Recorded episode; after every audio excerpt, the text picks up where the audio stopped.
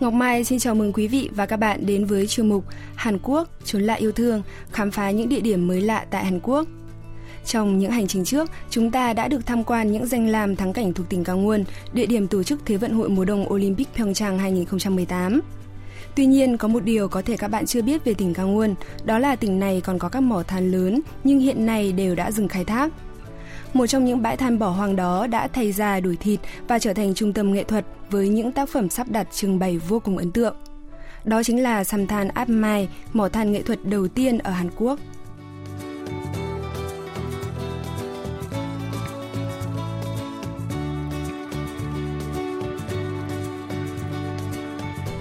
Quãng đường từ thủ đô Seoul đến mỏ nghệ thuật Samthan dài khoảng 223 km. Nhờ hệ thống đường cao tốc mà việc đi lại đã thuận tiện hơn trước rất nhiều, nhưng vẫn có khoảng 70 km cuối phải đi đường quốc lộ và đường núi nên thường mất hơn 3 tiếng mới có thể đến nơi.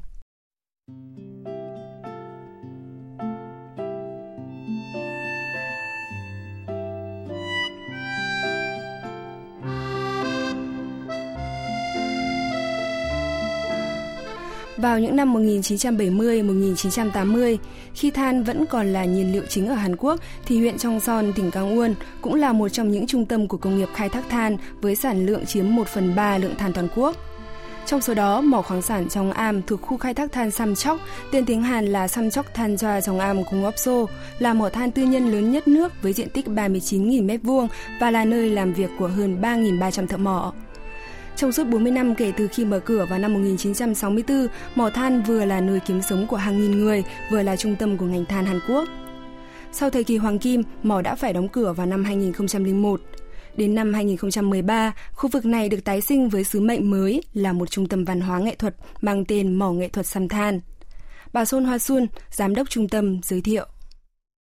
그 삼척 탄자의 줄임말이 이제 삼탄이고 Samthan là tên rút gọn từ tên đầy đủ của khu khai thác than ngày xưa là Samchok Thanjwa. Altmine mang nghĩa là mồ nghệ thuật. Mồ nghệ thuật Samthan có hai nội dung chính là dấu tích, tức là chúng tôi vẫn giữ nguyên không gian của một thần cũ. Thứ hai là hồi sinh, nghĩa là dùng nghệ thuật để làm sống lại một không gian bị quên lãng. Một nghệ thuật xăm than sẽ gợi nhớ cho chúng ta về những giá trị quý báu của thời kỳ phát triển công nghiệp hóa thông qua việc sắp đặt, trưng bày các tác phẩm nghệ thuật để chính một than xưa. Mỏ nghệ thuật xăm than nằm ở lưng chừng núi Hambeck, cao 850 mét so với mực nước biển. Vị trí này tính ra còn cao hơn cả đỉnh núi cao nhất tại thủ đô Seoul là đỉnh Bukhan với độ cao 873 mét. 한백산 자락을 따라서 구불구불 올라와서 산 거의 중턱까지 온 것 같아요. Sau khoảng 10 phút men theo đường núi ngoằn ngoèo, nhóm phóng viên đỗ xe ngay trước cửa mỏ nghệ thuật xăm than, tòa nhà trước kia là văn phòng của mỏ than cũ. Vừa bước xuống xe, phóng viên Hồng Che Y đã chú ý ngay đến tấm biển treo trước cửa hầm mỏ đào xuyên qua núi. 갱도 앞에 아빠 오늘도 무사히 trên tấm biển nền trắng là dòng chữ màu đen Bố ơi hôm nay cũng an toàn nhé Lời nhắn nhủ của trẻ thơ đọc lên nghe thật xúc động Chắc hẳn những cô bé cậu bé từng cầu nguyện cho sự an toàn của người cha ngày xưa Giờ đã lên trước ông trước bà hết rồi nhỉ 아이들이 지금은 손주를 보셨을 나이가 되셨겠죠. Nhiệt độ trong hầm mỏ được duy trì ở mức 11-12 độ C quanh năm. Vào ngày mùa đông tuyết rơi trắng xóa, sự chênh lệch nhiệt độ trong ấm ngoài lạnh đã tạo ra một lớp khói răng lãng đáng ở khu vực cửa hầm.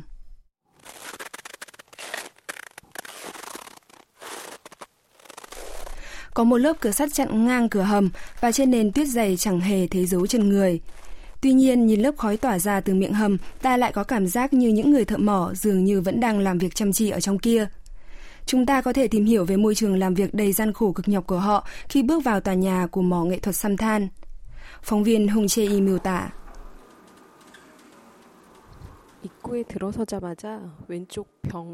Ngay từ cửa vào có một bức tranh lớn hình vuông cao gần 3 mét vẽ gương mặt người thợ mỏ. Toàn bộ gương mặt và chiếc mũ an toàn đều lem luốc than đen, tuy nhiên ánh mắt của anh lại vô cùng mạnh mẽ. 탄가루로 막 뒤범벅이 된 모습인데 예, 눈빛이 굉장히 강렬하네요.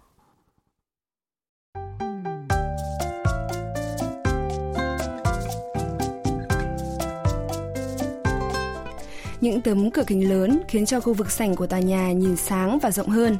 Đặc biệt qua lớp cửa kính này, ta còn có thể chiêm ngưỡng khung cảnh mùa đông tuyệt đẹp trên núi Hambeck.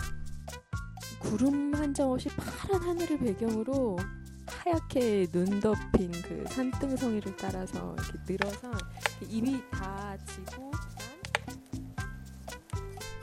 Ngay chính giữa sảnh tầng 4 còn có một lò sưởi ấm áp. Tiếng củi cháy tí tách và mùi khoai lang nướng khiến nhóm phóng viên chúng tôi thấy thật ấm áp và bình yên. Chà, sau khi nghỉ ngơi xong rồi thì chúng ta thử đi một vòng quanh tầng 4 nào. Ông Uki Thác, trưởng bàn của mỏ nghệ thuật Samthan cho biết. 지금 4층에는 ở tầng 4 có không gian riêng cho các tác giả, nghệ sĩ trong và ngoài nước đến nghỉ ngơi và sáng tác nghệ thuật. Các bạn có thể thấy rất nhiều phòng biệt lập, trong đó có một vài phòng đang mở cửa cho khách tham quan.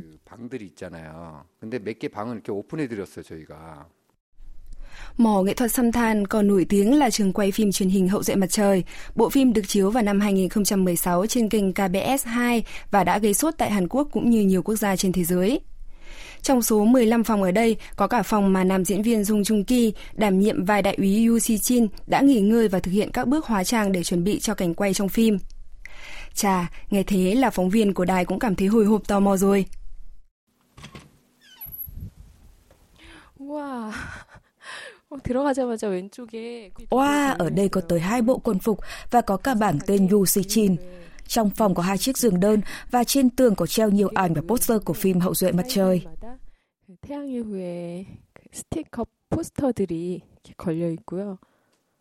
Từ tầng 4, khách tham quan lần lượt đi xuống các tầng dưới.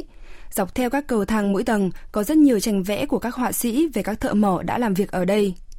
탄광으로 들어가는 그러니까 출근을 하는 광부들의 뒷모습이 한 15명 정도 되는 Cầu thang trung tâm dẫn xuống tầng 3, phòng tư liệu với 4 dãy kệ lớn, lưu trữ hồ sơ của khu mỏ như sổ kê khai dụng cụ, hồ sơ nhân công, biên bản cuộc họp. Đối diện với phòng tư liệu là phòng vận hành chung, nơi có các thiết bị máy móc và cả sổ tính lương của các thợ mỏ thời đó.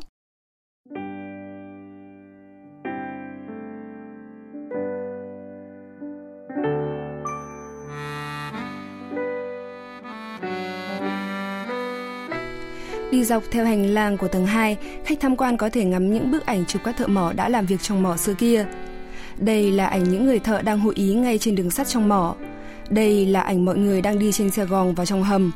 Ở một góc khác là ảnh chụp công việc gia cố giàn trụ để hầm không bị sập, hay khoảnh khắc tươi cười rạng rỡ của những người thợ sau một ngày làm việc mệt mỏi. Ngắm những tấm ảnh đen trắng 40 năm về trước, người xem dường như cũng cảm nhận được phần nào cuộc sống đầy gian nan vất vả của Hàn Quốc trong giai đoạn đó. Đi hết dãy hành lang, chúng ta có thể nghe thấy một âm thanh rất quen thuộc. À, thì ra đây chính là phòng tắm của các thợ mỏ. Phóng viên Hong Che Y miêu tả căn phòng. 샤워장에 왔는데요.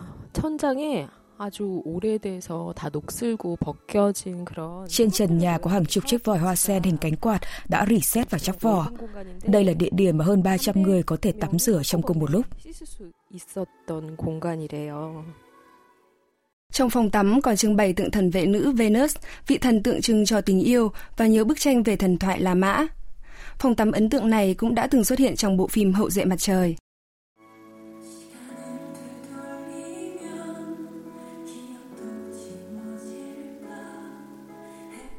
Trong phim, nữ bác sĩ Kang Moyon do diễn viên Song Hye Kyo thủ vai đã bị tên buôn lậu ma túy August bắt cóc và giam giữ tại chính gian phòng này.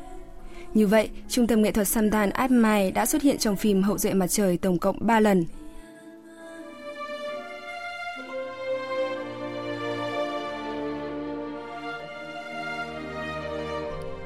Ba phân cảnh đã quay tại mỏ nghệ thuật Samthan là cảnh nữ bác sĩ Kang Moyon bị bắt cóc, cảnh đại úy Yu Si Chin buộc lại dây giày cho Kang Moyon và cảnh nhà máy điện tàn hoang sau cơn động đất. Nếu là fan ruột của hậu duệ mặt trời thì việc đến đây để lần theo dấu vết của cặp đôi Sung Chung Ki và Song Hye Kyo cũng sẽ vô cùng thú vị.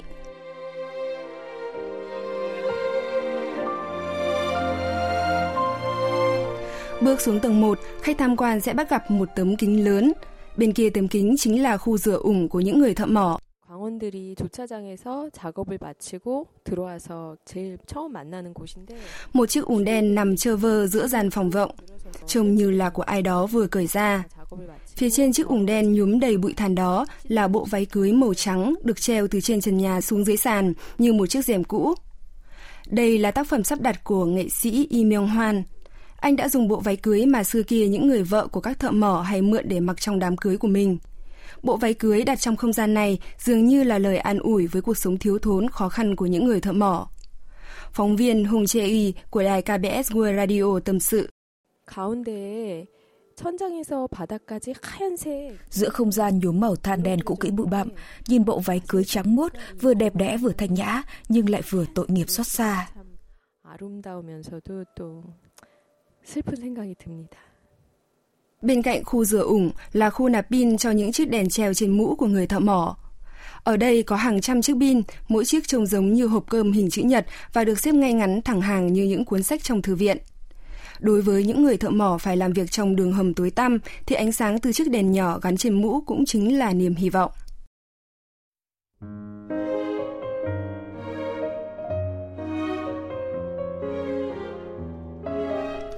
Kế đó là khu trải nghiệm, nơi khách tham quan có thể đội thử mũ gắn đèn pha và quần áo lao động giống như những người thợ mỏ thực thụ. Trong phòng trải nghiệm còn có tủ đựng đồ cá nhân, trang phục lao động và những vật dụng khác của những người thợ mỏ. Khách tham quan dường như cũng cảm nhận được nỗi nhọc nhằn vất vả của những người thợ khi chạm vào những bộ quần áo dính đầy bụi than.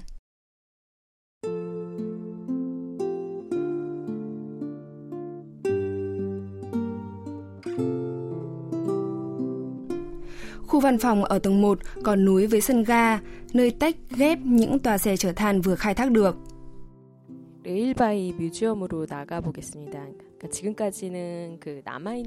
Những đường dây dẫn than, bộ dòng dọc, cánh cửa vỡ, bậc cầu thang phủ bụi vẫn còn nguyên vẹn. Dường như thời gian đã ngừng động ở sân ga này từ hơn 40 năm về trước.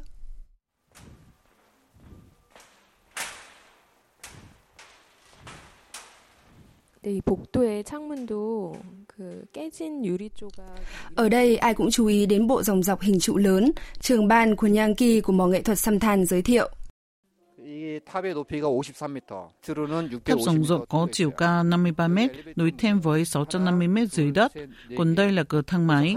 Thang máy có 4 ngăn, mỗi ngăn chứa được 25 người, nên một lần sẽ có khoảng 100 người đi thang máy xuống lòng đất với tốc độ 8 m trên giây. Sau khi rời thang máy, những người thợ sẽ tiếp tục đi xe gòn để đến nơi làm việc. 그래서 이 인차를 타고 작업장까지 또 들어갔어요.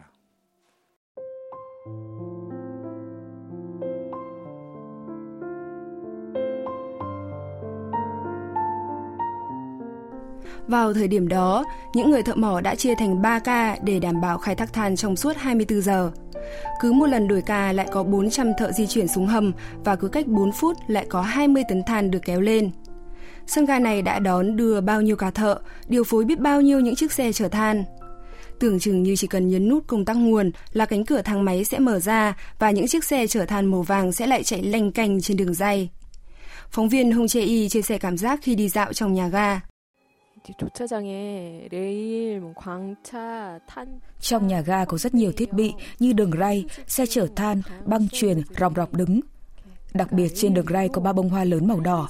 Sự hòa quyện giữa những thiết bị lớn, màu than đen và hoa đỏ kèm với âm nhạc tạo ra một khung cảnh vô cùng hào hùng bi tráng.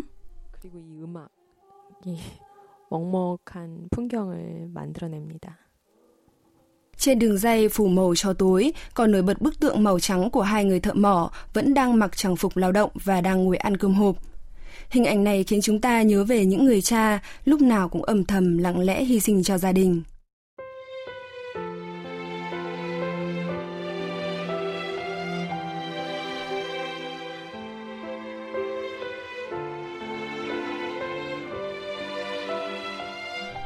Rời nhà ga và đi ra khu vườn phía trước mặt, Khách tham quan còn thấy có tác phẩm khổ lớn mô phỏng hình ảnh người thợ mỏ đang cầm cuốc chim thực hiện công việc của mình.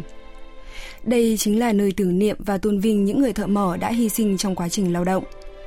Giữa nền trời mùa đông xanh trong không một gợn mây, hình ảnh này nhắc nhở chúng ta về một giai đoạn gian khó, nơi những con người bé nhỏ âm thầm cống hiến cả tuổi thanh xuân của mình tại chính giữa nơi công trường tấp nập của ngành công nghiệp nặng.